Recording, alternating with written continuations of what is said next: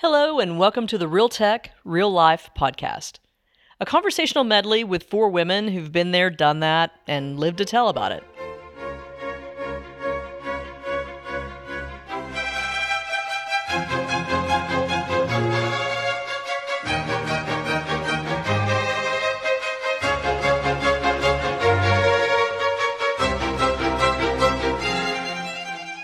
Welcome to episode number two of the Real Tech, Real Life podcast. I'm Lori Williams, and I'm joined by Lori Asbury, Miriam Neruzzi, and Andrea Giametti. And on today's episode, we're going to be covering two different topics. The first is how to buy services from a systems integrator. The second is going to be a little bit of a quick fire, a chance to get to know us a little bit better. So sit back and enjoy the show. And don't forget to go to our website at www realtechreallife.com and give us feedback and take a look at our upcoming episode guide. Between the four of us, we've been involved in probably thousands of projects at this point as it, from a systems integration standpoint and as a systems integrator and probably on the other side of the table as well books and books have been written about you know, how to sell and and deliver to customers if you are a systems integrator but there aren't that many uh, sources for best practices or things to think about if you're a customer buying some you know buying a project or buying services from from an si so i thought with this group it would be um, a good topic for us to talk about some of those things and and if you if you think about the experience with the customer the the journey uh, it starts with sales. And Andrea, I think I would love to. You spent uh, several years, probably it felt like more than several, but uh, several years uh, running our, sale, our, our uh, solution architect group, um, the pre-sales side, and wondered if you, you know what the customers that you worked with, the prospects that you worked with, uh, could you tell up front who were going to be uh, the ones that got the most out of our services, or were there, there were there certain types of characteristics that you found as, as you worked with them that that that made it easier for us to do a good job for them? Yeah, I mean, I think there's definitely a few key things, and I think one of them, and it's interesting if I look back to prior to being a working for an SI, I was a customer, and I look at how I bought, and I think I actually did things all wrong. Um, because I think when you're hiring a systems integrator, you really have to think, you know, they're going to be an extension of your team um, you're going to be working very very closely with them and so it's almost along the lines of uh, you know it is along it is a job interview and you really need to look for folks that you're going to connect with and i think this starts in the sales cycle. I would say you know starting in the sales cycle look to partner with somebody meaning you know be forthcoming with information because a good salesperson is really trying to dig in understand your business understand how to help you achieve your goals. I mean that's ultimately what we're doing. You've got business goals that you need to achieve and we are going to come in and kind of help you those achieve you. There's a lot of tactical things that are going to happen underneath that so honestly definitely you need to look for folks who have done this before and have a good methodology and you know can differentiate themselves and all these kinds of things but i think a lot of system integrators are going to come in with good stories along all of those things and so it's really a personality thing. You know who can i really partner with? Who's looking out for my business um, who's going to help me achieve my goals who's asked what my goals are you know if you simply i think come in as a systems integrator and start saying okay you want to you know move data from here to here and you want this and you want that but don't start by saying you know what is it you achieve? What's success look like for you in six months to a year? things like that um, i think those are the key things to really look for um, and I think those are the things that are going to differentiate because at the end of the day, it's a relationship like anything else. And you want to make sure you can find somebody um, that you can work with. And I think going back, that's where I made a mistake when I was a buyer early in my career, is that you know I wasn't giving them all the information, like what you know, what's my budget and what are these things and all of that. Because really, I think the more information you give, the more folks are going to help you realize kind of where your goals are and how to achieve those. So I think off the top of my head, those are kind of the the things I would focus on. But is is is it difficult for a prospect to want to tell you all that because you're, you're often in a competitive situation and and did you find it did they not tell you because they didn't know or because they didn't trust you yet or because they were afraid that it'd be used against you and you know or, or towards in your favor in the buying process yeah i mean i think there's definitely there is some there. I when I kind of used budget kind of loosely. Yeah, I mean there are times where you really don't want to share your budget. You need to understand from the integrator's perspective, you know, what's it really going to cost, you know, to get get where I'm going. Um, but I think there becomes a point in the sales cycle where if you feel like you've kind of built up the relationship, you feel like you're getting good data from them, it's worthwhile to understand because if they're telling you it's going to be a million dollars and you've got a $400,000 budget, they need to help you realize either make the case going back that you're actually going to need a million dollars to do what you want to do or understand what can we actually do within our budget um, so that's where i think partnering if you find somebody and it's a little different i think with an si versus a product so, uh, Lori, you know, I'm curious as you were uh, in the early days of the Workday practice, it, it's one thing to sell and to work with customers and prospects when uh, when you're working with an SI that has a lot of experience. Uh, but as you were building the practice, how what were the the types of prospects that were most likely to engage with you? Um, that you know, did you see some that you felt like, oh, we're just not ready to handle yet, or what was that experience like? Yeah, I mean that's a great distinction. I think when you're early on building a practice and and uh, you know you're not drawing you're drawing more on your capabilities versus your actual experience. I think it's uh, you know worthwhile to seek out those part customers who are capable of being partners in that situation who who get it who understand it who really believe in the value of the partnership you know, um, Andrea used that word several times, and I think that is so true. It's it's not just about gathering information about what they've done and what their challenges are, but I think that if you can also find that in your SI, uh, an SI who's willing to share what their challenges are and the real deal about where they are. So when we were building practices, we were very clear that hey, you know, this is where we are in our our building a practice and here's what we're doing. Here's how we're surrounding ourselves and our team in order to make up for the fact that we don't have yet a lot of experience in this way. I think you also start small. You know, you look for those those customers that are a good match, and um, uh, you know, but but you do you start small. Yeah, and the um, I think the other thing is you uh, do sometimes have to walk away from some, right? It is Yes. Yes. difficult to uh, to do them all, and especially when you're when you're you're new in the process. One of the customers that I and it will always be, I think, in my mind, is probably the best customer that I've worked with, uh, who I won't name on this this podcast, but uh, it also happened to be one of the more uh, complicated and one of the larger projects and, and engagements that, that I've been involved in.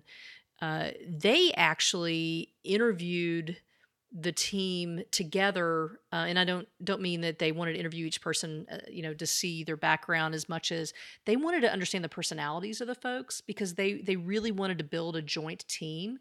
And they made a huge effort early on in making us all feel like we were in the same engagement um, the same you know driving towards the same goals which is not something a lot of customers do but there was never an us and them them uh, which I do think is easy to when it's a procurement situation. I think you know it's easy to to uh, for relationships to devolve that way.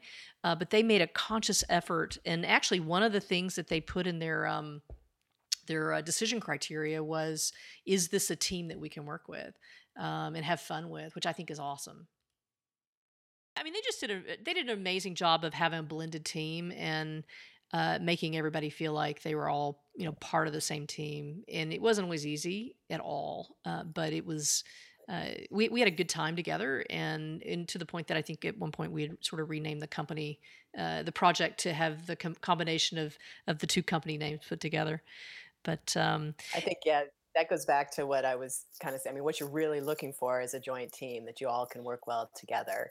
Um, but your SI has to bring kind of that level of expertise and such as well. So um, I think that's a key part. yeah i think the thing that was unique in that situation is it, it was still a very um, difficult, maybe the wrong word, but certainly a uh, thorough procurement process. It wasn't like they let go of the negotiation or, you know, the, the financial discussion. There were times we had difficult budget discussions as well. That didn't go away, but it made it so much easier uh, to get through. And so I don't think that if anything, they got 10 times more out of us than they would have had had they not engaged with us in, in that, that way. So, Yeah. so hey, Well, Miriam, Lori, you go ahead. mentioned the idea of um, Laura, you mentioned the idea of uh, interviewing the team, not for specific individual qualifications. But I know that's something that I always struggled with when sales would come and say, hey, you know, we, we need to put forth specific individuals so that they get comfortable with the team. And that's always such a fine balancing act, you know, wanting to be able to share the folks who may be assigned to them and yet not allowing that to sort of drive your staffing decisions. So I'm just curious at, you know, how you've come to think about that over time. Yeah, I'd actually love to get Miriam's thought on that. I know you've probably had to be had, had to go down that path before. Yeah, as I'm listening to this, I'm trying to actually use my current experience to see how if the outcomes would have been different had the team, for example, had gone through the interview process. Um, and I do know that a number of the team members, other than me, actually were part of the sales process, and uh, it really helped with the relationship building but to your point, um, Lori, it is a difficult problem, and I know from an SI standpoint, um, sometimes these deal cycles take a lot longer. So it's to guarantee that a resource would be available that happened to be part of the conversation with the customer who could join the team is not always realistic. Um, but I, I, don't think you can deny the fact that team dynamics make or break any project, and that makes that make up to everyone's point to, to date has to do with that partnership, that the ability to work together as a single team. So I do like uh, the experience uh, that you shared with us, uh, Lori, with the team that the customer went through a lot of, uh, they, they acknowledge the importance of that interview process, making sure that team could come together. But I also acknowledge that it's not always realistic to have that luxury of having the folks introduced, interviewed, and available as the sales cycle goes on. Uh, but uh, given a choice, I don't see. Uh, I, I think is absolutely the right way to do it. If you, especially bringing a team together that has never worked together before, trying to do something, and sometimes this is true of the customer project teams as well. They have never worked together as a team yeah. because they tend to come from various uh, parts of the organization. Yeah, I think I don't want to leave the impression that uh, that all customers should interview uh, consultants because first of all, I I don't always believe that the customers are the best at identifying who's going to be the best for their project. Um, simply because they don't know them as well, right? Um, and I know that you know one of the things that we've been lucky about is uh, the the I believe the staffing process that that that Appirio has used and and um, the way that we look at resourcing is a bit more evolved than a traditional SI, which is here's somebody in cell D7. Let's move them over to cell, you know, G12 and staff them on this project. Um, and and so I do think that with a good SI, they may uh, have a much better view for who the right folks are for your team. The second thing is, and I'm a huge believer in this, and I think this is an art, not a science, but I think it's the combination of the team that makes the difference. It's not one or two, and certainly you do have projects where one person is going to carry the project, um, maybe out of necessity or maybe because they're just that good. But the really, really good projects um, that I've worked with and, and managed and, and been a part of, if you look at a team of five folks, you can't really point to one and say, okay, well, this is the star. You point to each one of them, um, and it's really that that team staffing that that makes a, a huge difference. So we're now about halfway through our podcast, and we've only managed to make it through the sales part of the the buying journey for a customer. Uh, I'd love to take the first segment of the next podcast and talk about uh, lessons learned from the delivery perspective.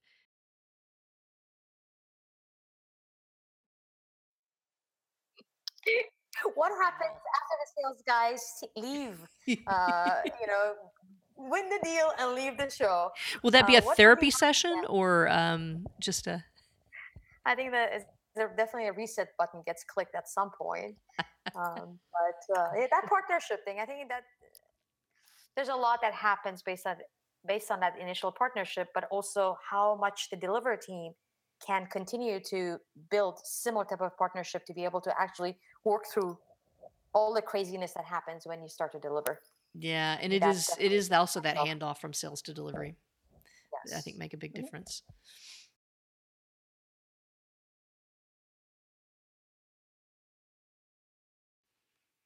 For segment two, I thought we'd have a bit of a fun conversation. It occurred to me that our first podcast and a half, we've we've had a little bit more uh, dialogue around work and work related topics. So this will be a chance for our listeners to get to know us a little bit better. So for today's topic, uh, I'd love to hear a little bit more about uh, some of the books that you guys may be reading. And Miriam, I understand that that you've been been reading a good one. Well, it's interesting because uh, I don't know if you, if any of you guys saw the article that uh, New York Times had on the Iranian New Year um, uh, this past Monday. Um, somebody told me about the book that the same author had written. It's called uh, "Funny in Farsi." Hmm So it's um, basically a biography of uh, an Iranian person living in America. So the, she's about the same age as I am, and I'm having a lot of fun reading this book. Just Really? because everything she says, it sounds like my life. so I'm really enjoying it. It's like completely not the kind of book I've, I've gone for, um, but I just um, I'm finding it extremely entertaining. Is this like the the literate version of Shahs of Sunset? Actually, no. It's it's uh, it's more real. I think is um, i- it's just uh, all the various customs and things that go into being an Iranian, and then trying to bring that out of the, to a different country and want to live in another country who has no sense of what those things are. Uh, but every one of the family members trying to figure out a way to hold on to some traditions, but yet explain why they do what they do Yeah. to people around them who have no idea. So it kind of reminds me a little bit of my husband too, uh, and what he's gone through to to learn about what it's like to live with an Iranian family. But it's a, it's a highly entertaining uh, book. Maybe I'll, you guys can read it at some point and make sense out of me why what I do. That sounds, that sounds great, actually. The uh, I'm, I'm sure he. looking for a book like that, Miriam. Got it.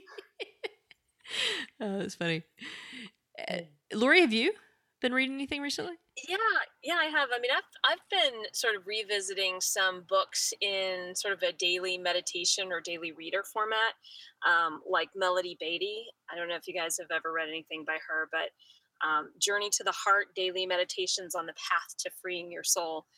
Um, but the reason that I picked it up again is that I actually have this opportunity to work on a book with an author who already has several books out, but not one in this format. So I, I, you know, this idea revealed itself to me. I pitched it to him, and he's all about it. So I'm actually reading it. And one of the reasons that I love this, especially in the business context, is that you know i think there's such value in living an integrated life so not really sort of separating these things out so i'm really fascinated by things like mindfulness in the business world and how you might incorporate meditation practices and other things um, in the professional setting so um, so yeah that's what i'm up to in terms of my reading right now Wow, that's pretty deep. It is like deep.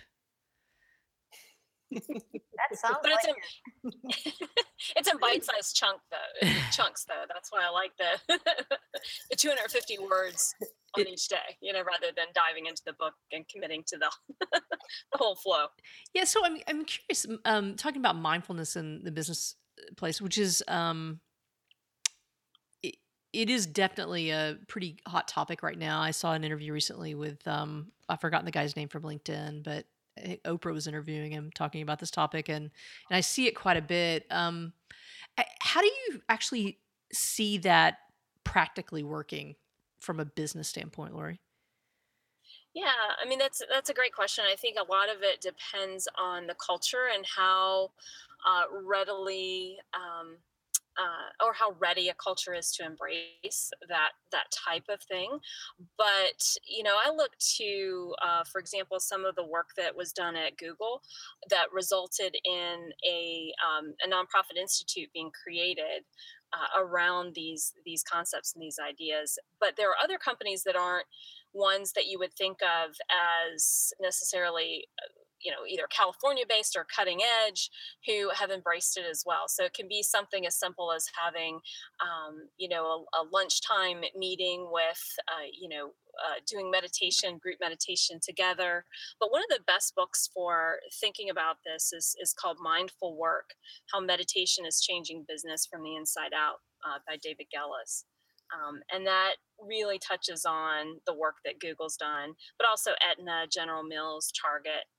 So maybe that's uh, that's a topic for a future podcast as well. We can dive a little bit deeper in that. Yeah, I think actually I'd love to because it ties in directly with the you know the concept of deep work and which is also kind of a little bit of a buzzy thing right now, but it's something I've been thinking a lot about and, and we've talked about this before in, in other hangouts and other podcasts. But uh, I I am really good at solving problems and going towards the fire um, and I'm not as good about making myself sit down and actually think and do things deliberately. And and uh, while I'm not afraid of, of detail, um, it's not where I gravitate towards.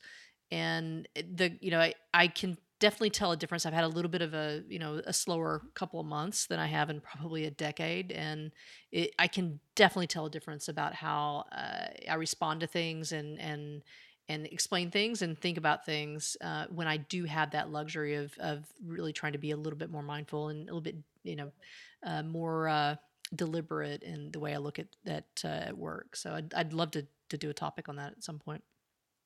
I have nothing to add to it other than lots of questions, and it sounds like Yeah, Laurier is the the expert. So Yes. Yeah. uh, and and Miriam's going to teach us Farsi in that same episode. Maybe that's a good idea. I'm not sure sure it's gonna help you with the mindfulness, but I'm gonna go like 180 degrees from Lori Asbury, which is shocking, I know. Shocking. But um, comic yeah, I'm reading a bunch of different things, but one of them it was a Tim Ferriss uh, uh, podcast dude. Um, so, and he's also highlighted in that Tools of Titans book, which is one that I've also kind of flipped through, but listen to most of the time. But I don't know if you've listened to the podcast with Jocko Willink, who was like the scary Navy SEAL dude. I have. Um, this is totally not something I would ever, ever pick up. But something about him fascinated me. And he's got a book called Extreme Ownership, which is basically kind of leadership um, based on the, the Navy SEAL philosophy. Um, and so it's kind of interesting. I've been kind of going through it. And it's like I said, it's not along the lines of something I normally read, but something about him I thought was really kind of interesting. Um, a little more hardcore than what I usually do. But then on the flip side, a girlfriend gave me um, a book. It's called Roar. It's it's on uh, food and fitness for the female physiology. I think it's sitting behind me. Um, that's more in line with things that I'm often reading because basically nutrition and nutrition and fitness based on how it differs kind of with between women and men and such. So that's been a good one as well. That's hard but- to say too. Food and and say it again. Food, fitness, and female physiology. It's the full title is Roar: How to Match Your Food and Fitness to Your Female Physiology for Optimum Optimum Performance. Oh, great health and a strong lean body for life so i read all this stuff i haven't quite figured out how to have optimum performance great health and a strong lean body for life but I just want performance. Forget the optimal part. You're in a different level. well when- when we after we do the mindful pod mindful podcast we can go into food and fitness and all the crap that i read on that which i think just makes me more anxiety prone but and, and how much almond butter do you eat a day?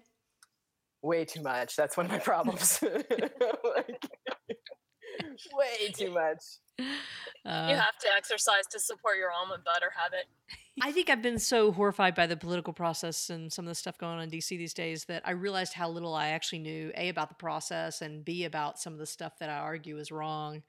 Um, and so I have. Uh, I mean, I'm certainly reading books here and there, but I actually spent a fair amount of time just reading some of the the more in-depth articles that have been written on you know how a bill becomes a bill and i'm not going to do the schoolhouse rock song although i could um, but you know just some of the weird archaic like i went and read the the um, what is it called? The the Byrd rule the other day about uh, you know how certain things can can get approved and not get approved in congress and um, I, I know that i i was taught this at some point in school uh, but I either a wasn't paying attention or b have just forgotten. Um, i went and read the uh, the trump budget which was uh, a, an an exercise in well not mindfulness for sure.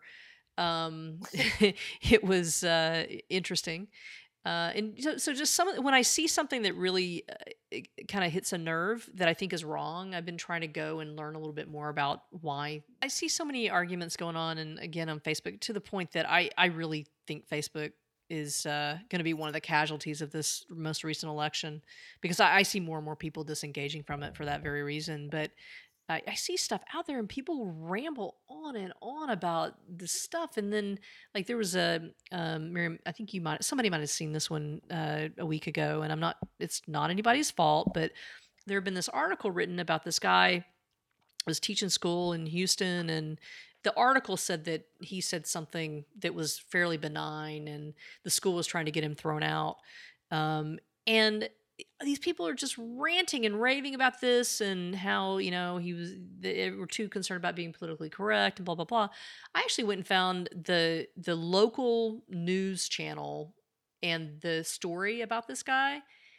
Oh my gosh the stuff that he actually did was horrific but that wasn't what got picked up by this one article and you know they made it sound like he was being persecuted because he was a military guy and he had you know strong opinions and and they people didn't like that. And just like seriously? I mean it's it i do feel strongly that when people are posting things these days if they don't go find one other article um, to corroborate it not one that is um, uh, literally just taking the exact same words and putting in a different template, um, but actually a different source article. I, and I, am not going to get into the fake news topic, but um, I do think that uh, I think that's really important.